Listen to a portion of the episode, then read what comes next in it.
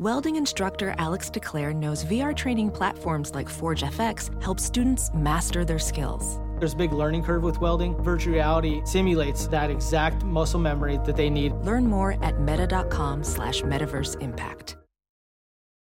CarMax is putting peace of mind back in car shopping by putting you in the driver's seat to find a ride that's right for you. Because at CarMax, we believe you shouldn't just settle for a car. You should love your car. That's why every car we sell is CarMax certified quality so you can be sure with upfront pricing that's the same for every customer. So don't settle. Find love at first drive and start shopping now at CarMax.com. CarMax, the way car buying should be. Don't touch that dial. You're tuned in to the Dread Podcast Network. Welcome to Development Hell.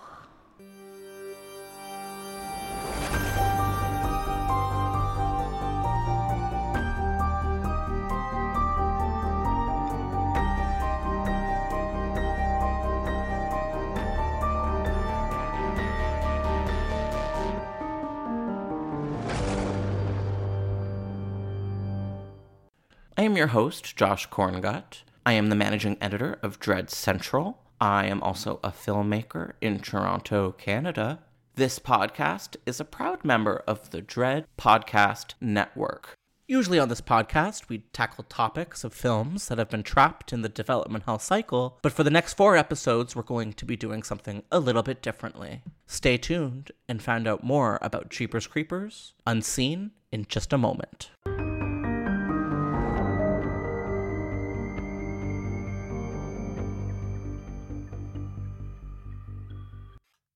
Jeepers Creepers is an iconic horror franchise spanning 20 years, four films, and a passionate fan base. But this community has become increasingly divided as public awareness surrounding its creators' disturbing crime continues to rise. This new true crime podcast, Jeepers Creepers Unseen, aims to unearth this controversial franchise by reviving its past, contextualizing the harm perpetrated by its creator, and by also taking an honest look at why this property is important to so many horror fans. With a fourth movie now out from new filmmakers, Jeepers Creepers Unseen aims to ask if this well loved film series can reckon with history and thrive, or is now the time to move on? We're looking for these answers and more on the all new four part limited audio series, Jeepers Creepers Unseen.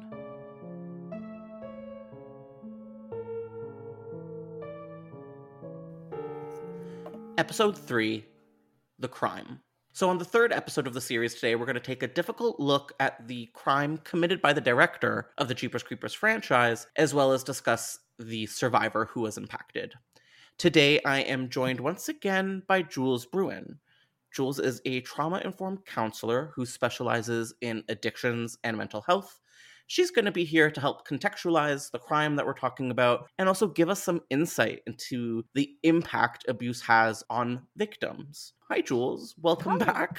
Jules, can you reintroduce yourself to the Dread Central audience? Yeah, hi. Thanks for having me again. I'm Jules Bruin, and I've worked in the field of trauma, substance use, and mental health for over 10 years now. Specifically, we work usually with women and genderqueer folks, a lot of whom have experienced different forms of abuse in childhood or even in their lives now. Yeah, so I'm just really glad to be here to kind of bring my lens to all this stuff. Yeah, we're really happy to have you back. It was so great talking to you last time about the first three films in the franchise. Mm-hmm. And today we're getting a little bit more serious, digging into the crime, the perpetrator of the crime, but more specifically, the survivor, Nathan Forrest Winters. Today we're going to be sort of separating the episode into three sections. We're first going to talk about the setting where the crime took place, not specifically where the abuse took place, but how the victim and the perpetrator were sort of in the same professional setting. Then we're going to talk a little bit about the different very powerful figures in Hollywood that were able to enable some of this behavior. And then last but not least, we're going to take a real close look at Nathan Forrest Winters himself, sort of through his own words, and hear what he has to say about all of this. This is a Jeepers Creepers podcast, and so most of these episodes are sort of surrounding the franchise in some way or another. We talked a lot about um, the perpetrator, Victor Salva, the director of the films, in the first episode and even a little bit in the second episode. Today, we're not going to be talking so much about his biography or even what he did specifically. So, if you need that context, I definitely suggest revisiting the first two episodes. So, Jules, the first thing I want to talk to you about today is the setting. So the workplace setting where there was definitely like an imbalance of power between mm-hmm. the person that committed the crime and the survivor of the crime. In an article written in 1995 in the LA Times, during the filming of Clown House, which was Victor Salva's first film, and also where the survivor, Nathan Forrest Winters, was the star of that film. So during the filming, the sixth grader's mother, Rebecca Winters, herself began to be concerned that her son was being tormented both on the screen but also on the set. So in the Los Angeles Times, she said, Victor said I couldn't go to the set. He said Nathan couldn't work if I was there. I just had these feelings. I confronted Nathan and he admitted it to me. He said, I have a secret and I can't tell anybody. So in April of 1988, Salva pleaded guilty to five felony counts lewd and lascivious conduct, oral copulation with a person under 14, and three counts of procuring a child for pornography. He was sentenced to three years in prison and was released in 1989 after serving only 15 months. The Winters family sued Coppola's commercial pictures for $5 million, but Winters said that he eventually settled out of court, unquote, for barely over $100,000. So I don't know where exactly the abuse took place, but it definitely seems like it happened during the filming of Clown House, this 1989 horror film that Salva created. Jules, why do you think it's possible for such, you know, difficult and horrible crimes to be committed in plain sight on like such a high visibility setting. Like why do you think something like this is possible somewhere like this? Some people turn blind eyes to things. They don't listen to their instincts. They don't listen to those like eyebrows being raised when when they might notice things going on. And that could be for like a plethora of reasons but i also wonder on big sets if that's like there's a lot of money in this right? I don't want to stop filming. I don't want to think about and also like a set there's so much like in the film industry there's so much power imbalance and children are, are really being exploited in many ways so it makes a lot of sense to me that he would have so much access to this child to be able to kind of really groom him create mm-hmm. this this this situation what about a professional power imbalance leads to people's vulnerability it's the power right it's it's, it's mm-hmm. horrifying mm-hmm. if you think about it right like especially a child who's now being put onto this thing and being told you know this is a really important opportunity like mm-hmm. you got to do this these are your mentors, you have to listen to them, you have to learn from them. You're really being put in a situation where you are trusting these people that are in power over you right? And so then if they're telling you again, keep these secrets, this is how we do things, you're forced to believe them. So something that I want to get into next is how different powerful figures in Hollywood can have a certain persuasion on situations like this. We talked about how Rebecca Winters said that they settled for just barely over a hundred thousand dollars mm-hmm. on a five million dollar lawsuit. And I think one of the reasons this was possible is because of a very powerful Hollywood figure being in the court of Victor Salva, not literally in the court, but like on his side and supporting him. We talked in episode one about Francis Ford Coppola, and I want to dig into that a little bit more right now. So, also from the LA Times in 1995.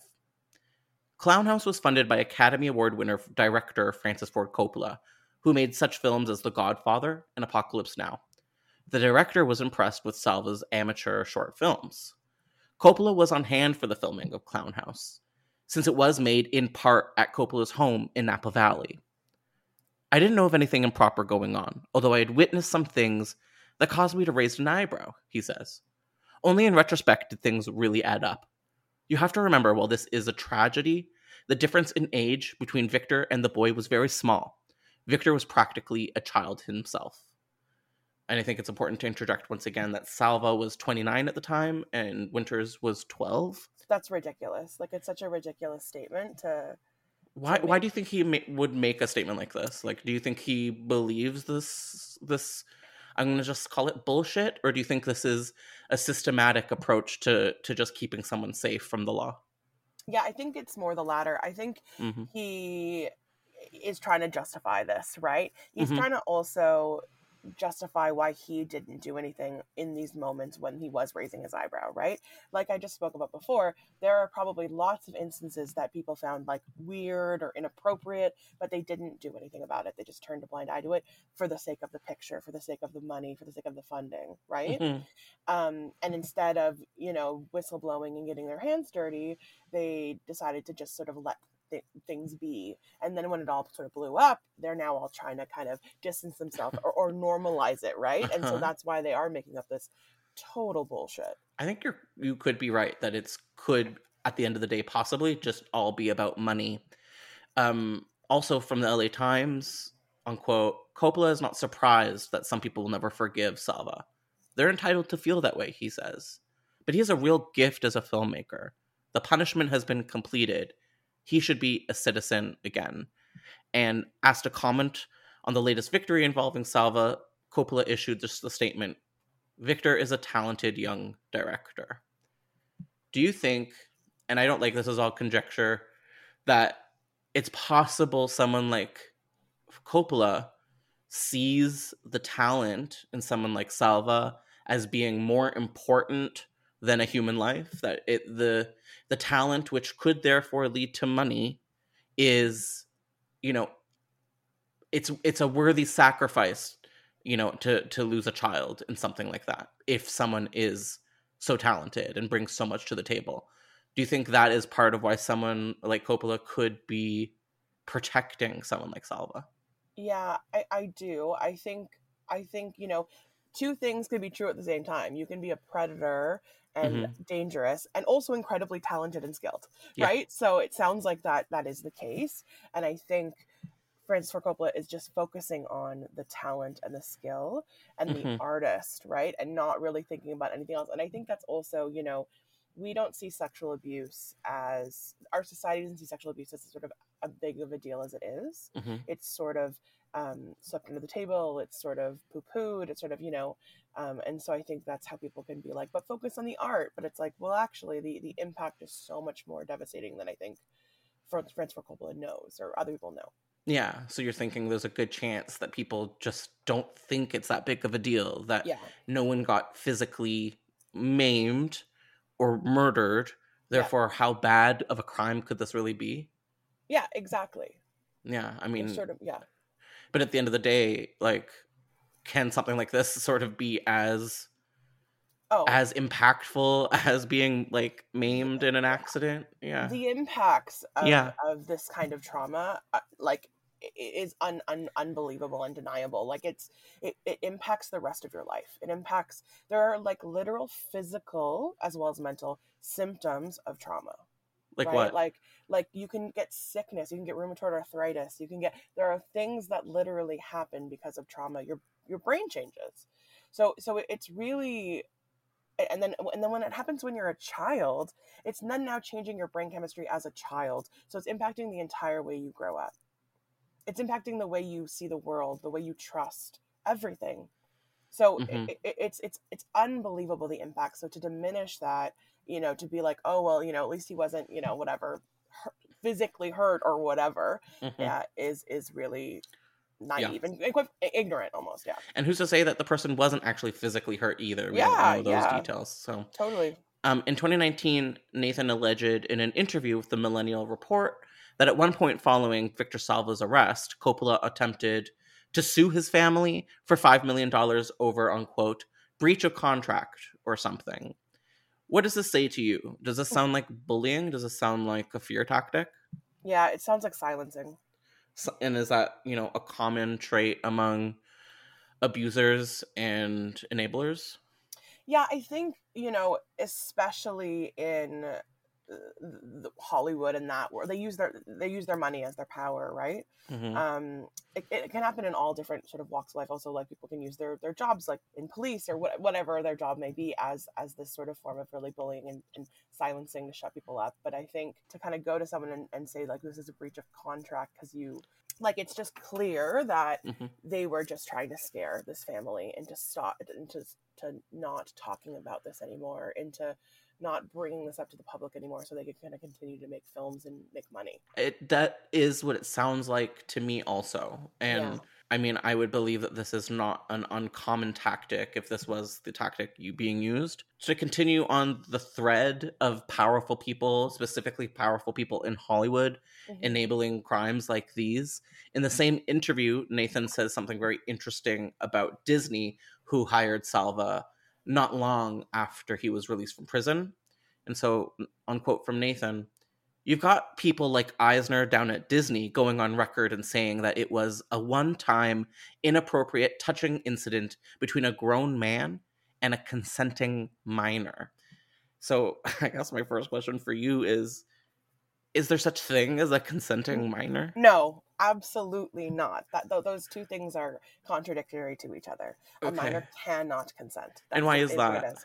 They don't have the uh, they don't have the ability to understand Mhm. what the impacts are going to be. They don't have the ability to understand sort of what sex is fully. So they Mhm. aren't able to really comprehend what's going to go on.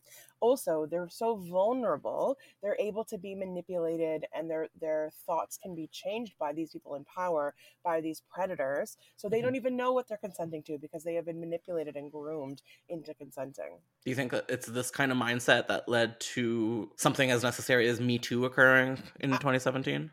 Absolutely. Absolutely. I think this is something that happens so much more than we even know about. Yeah. Even the Harvey Weinstein stuff. Like there's so much Mhm. more of this going on.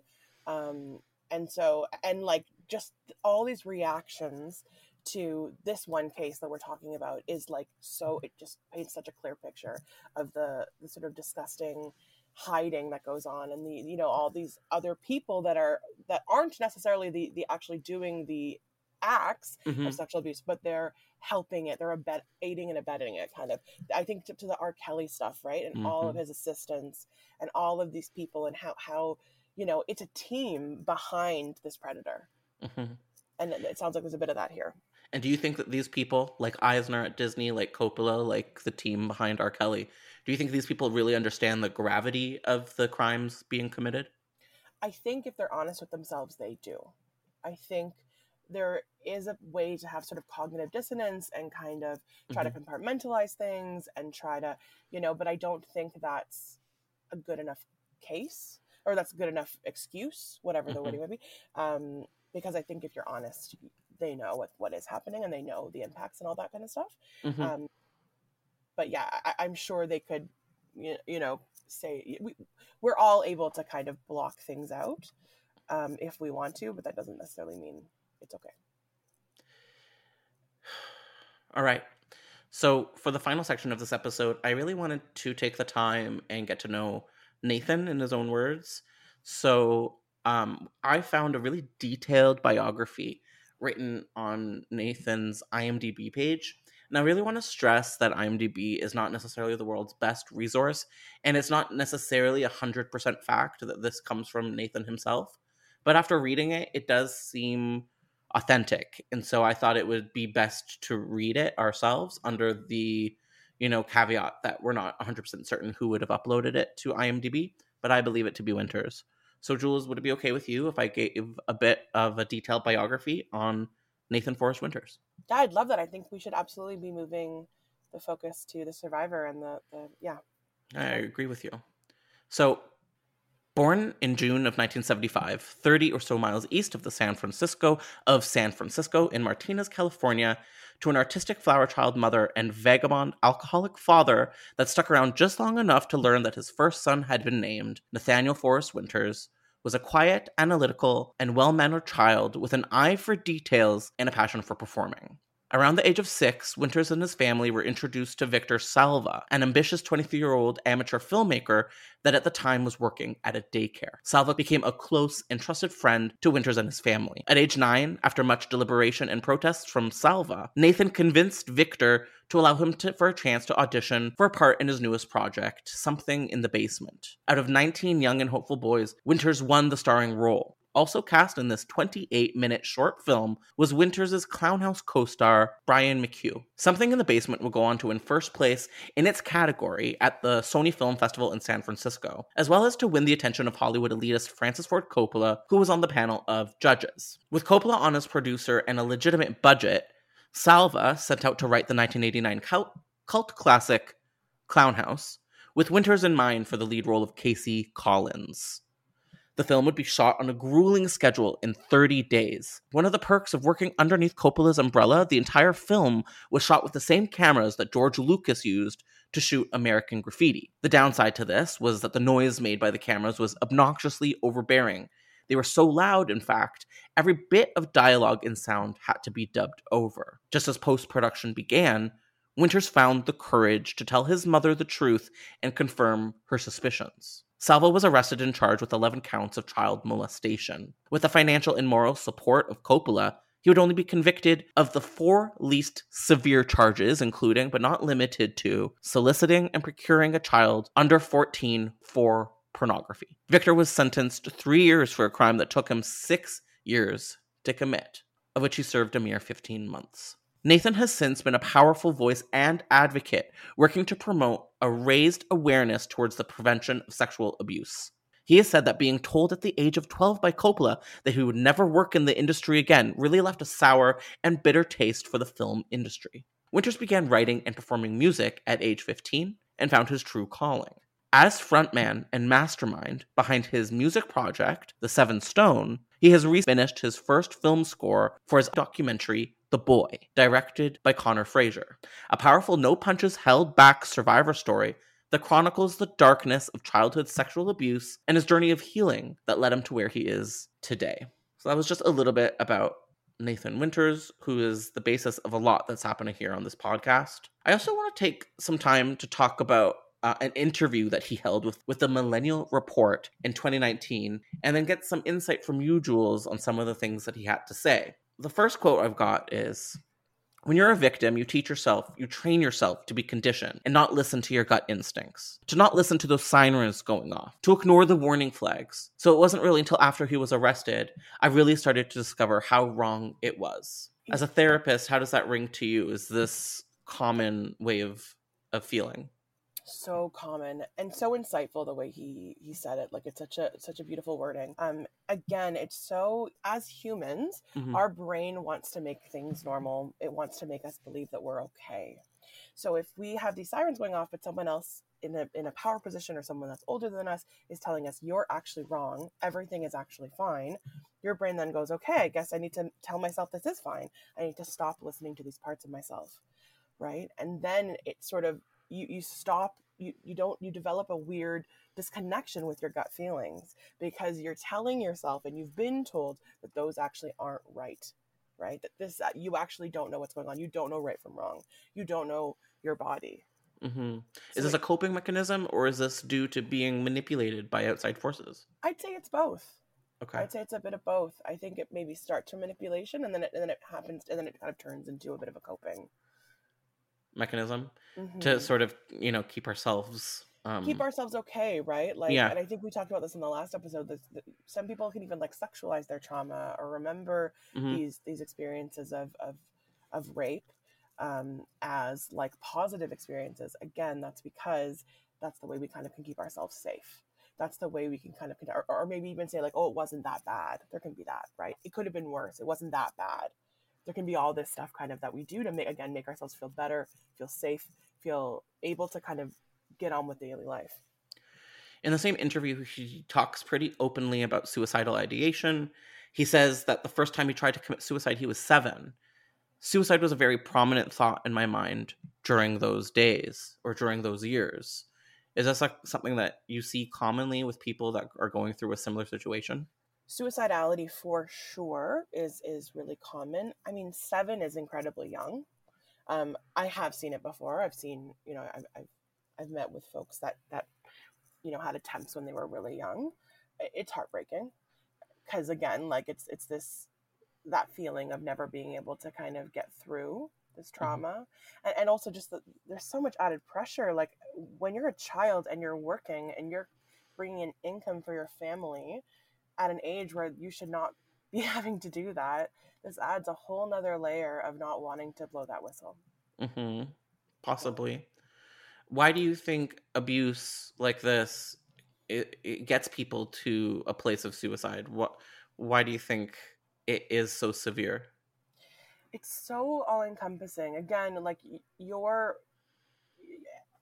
everything is sort of being taken away from you right your autonomy your body your happiness it's all being sort of taken by this predator.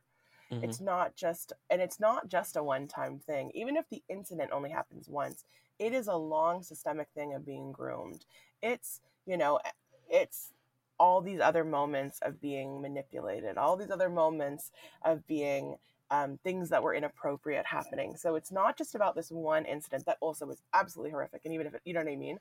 It's Mhm. just really y- your safety is being taken away from you. Your sense of safety within yourself, your sense of safety within a community, within the world is Mhm. now taken away and gone. So if you don't feel safe anywhere, even alone in your own body, of course you're going to feel suicidal. Yeah. What does it take for a survivor at this place to sort of heal and come back? Like what what kind of a journey does it require at this point? Yeah, there's um, three stages of trauma work. Uh, and and you don't have to go through all three. The Okay. first stage is really the kind of important one, stage one trauma work, which is around just stabilization and, and getting to a place where you feel safe again in your body. And if you have things like flashbacks or trauma triggers, you're able to cope with them and handle them, and they don't sort of hijack you. They don't take you over. Um, so you're able to like recognize them. You're able to ground yourself. You're able to be okay. You're able to just kind of be okay and be able to function the, the higher stages are, are when you kind of go, go more into the details of the trauma to then Mhm. sort of really unpack them in a, in a safe way. Not everybody wants to go that far. Um, I'm sure Nathan probably did because if you're if you're able to sort of speak on it or write things on it, you need to be kind of further along in the trauma journey. Uh-huh. Um, but yeah, there's a lot that can be done. It isn't, you know, if, if anyone out there is listening right now that's going through it, like there is support, there is a way out. You don't you don't have to feel like this forever, and you won't feel like this forever. You talk about flashbacks. Is that something that's common with this kind of trauma? mm-hmm. It's it's incredibly common. Flashbacks can be so many things. They can be just a smell. They can be a full going back into the memory. They can be just in your body. They can be um, a noise. It can be so many things. Flashbacks Mhm. are are can be really awful um, and, and really like all encompassing. And um, yeah, so really learning how to come back to the present and not be sort of taken over by the the flashback is really important work. How do you guide someone if they're dealing with something like that as a therapist? I do a lot of grounding techniques. Um, a Mhm. lot of what we're doing is trying to again bring you back into the present because when you're in a flashback, you're kind of back. You're kind of going back into the past. We call it sort of parallel lives. Something happens to to hi- sort of like flip the switch. It's a trigger, and now you think you're back in the, the past when that incident happened, and now you're back in it, and you're back not feeling safe. So a lot of it's like, how do you remind yourself that you're here, you're in the here and now, you're actually safe, you're not in the past. You know, maybe it's pressing your feet against the floor maybe it's putting hands under cold water there are different ways to sort of sort of rejig you back to where you are to Mhm. kind of help you feel safe again So Nathan went on to talk about his opinions on Salva being able to work again in the industry, and I do find this to be a really interesting perspective, and I want to sort of share what he has to say. So, according to Nathan in the Millennial Report, I've said it before and I'll say it again. I've never tried to stop the man from working at all, ever. I don't go after all of his movies. I've never protested like Rosewood Lane or Nature of the Beast or any of his films unless it was directly related to children or there was children involved in the filming. That's the only ever time that's the only time I've ever protested any of his films or stood up and said like, "Oh wait, let me blow the whistle here because this is the because this is who the guy is, you know? I mean, everybody needs to remember what this guy has done, you know. So, I find it very interesting and very compassionate that Nathan doesn't necessarily believe that Salva shouldn't be working. And I think that Mhm. leads us to the really important question of if someone commits a crime like this, Jules, like, do we prevent them from working in their chosen field? Like, how do we approach people like this in the aftermath? Oof, it's so hard because I don't believe in evil. So I don't believe that Victor Salva is an evil person. Mm-hmm. So in that way, I don't want him to then, you know, not have any job, any work, any fulfillment. Mm-hmm. Um, but at the same time, the the impact that he had on this this one person at the very least um, is is really detrimental, and, and I think it can't be forgotten. And I I really love that Nathan is is so you know we can't forget what he's done is what he said right? Like that's mm-hmm. that's so important. So i think it's it's really complicated because within a film setting if he is the director there is power imbalance. Whether or not that's with a child there can still be power imbalance within adults and there can still be manipulation and grooming of um, people 18 and over. Mm-hmm. you know? And so i would be concerned and that being said and i think we talked about this in the last uh, the last episode, like I believe in reform. I, I believe that people can change, but they have to do the work. They can't just kind of do 15 months in jail and then come out and now all is forgiven. No, there needs to be um, mm-hmm. proof that things have changed, that you have learned, that you have grown, that you have taken responsibility, and you you know now tools to never do things like this again. Um, and I, I don't think we've seen that from Victor Salva specifically. Mm-hmm, um, I agree. And so, in that way, I, I kind of don't think he should be allowed in these kind of situations where he where he has so much power over people, be it children or not, especially mm-hmm. not children, but even just people. Yeah, I agree with you. Um, it's bizarre having to separate art from artist even after the fact. Mm-hmm.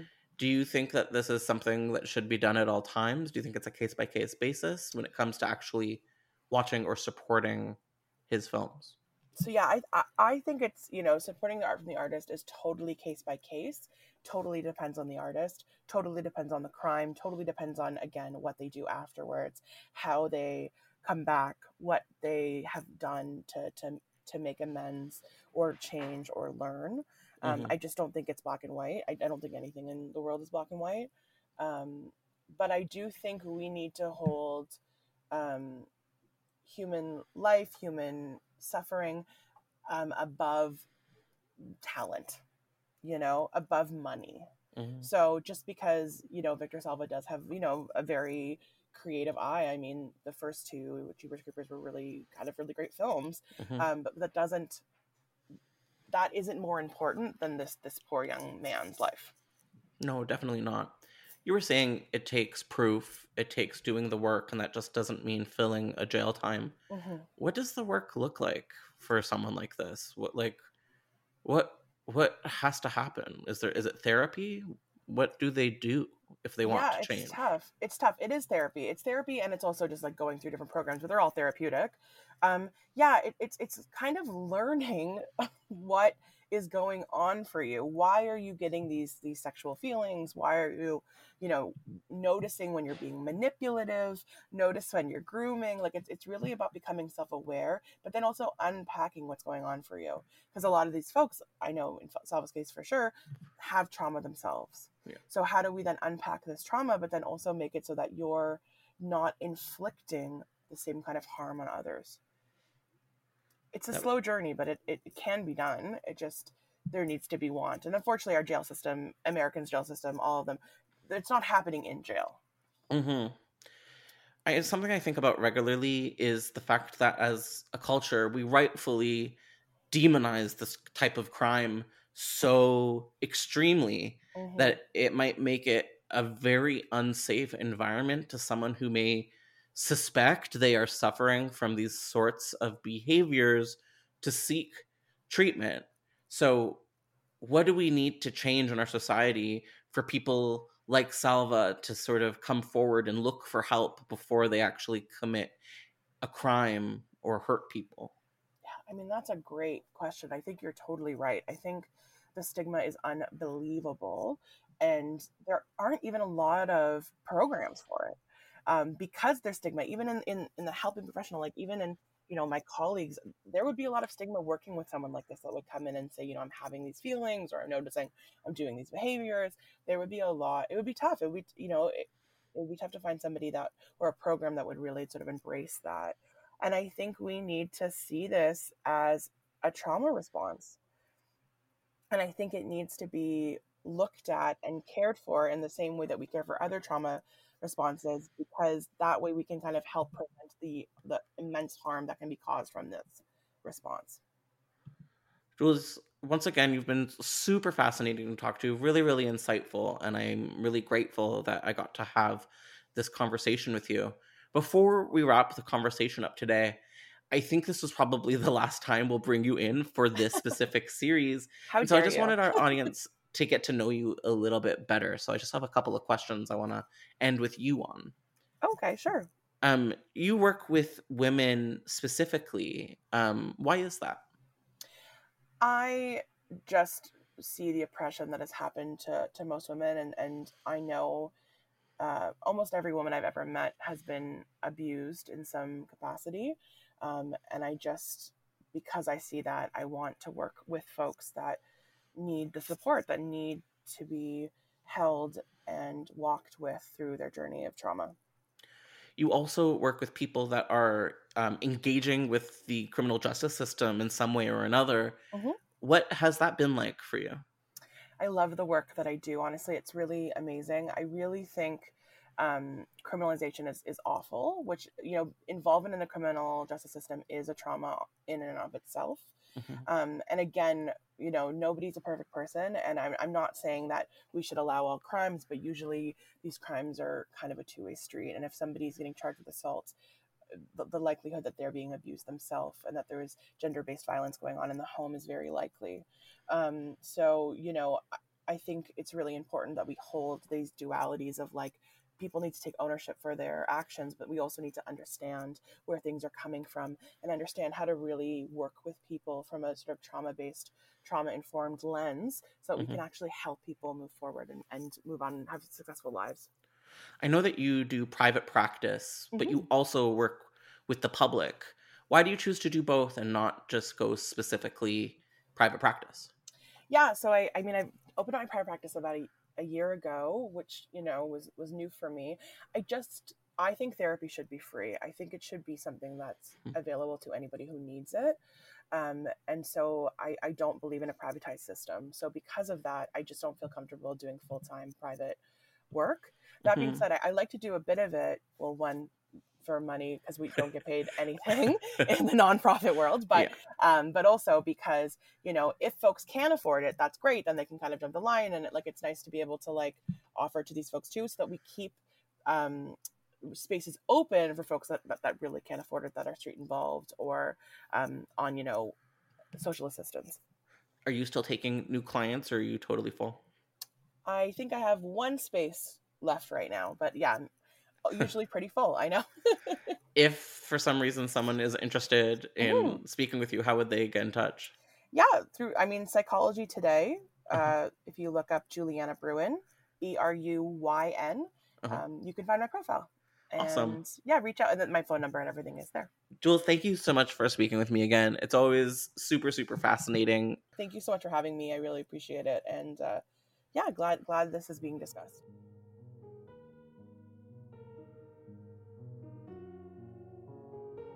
Over the next episode, we're going to talk about the following.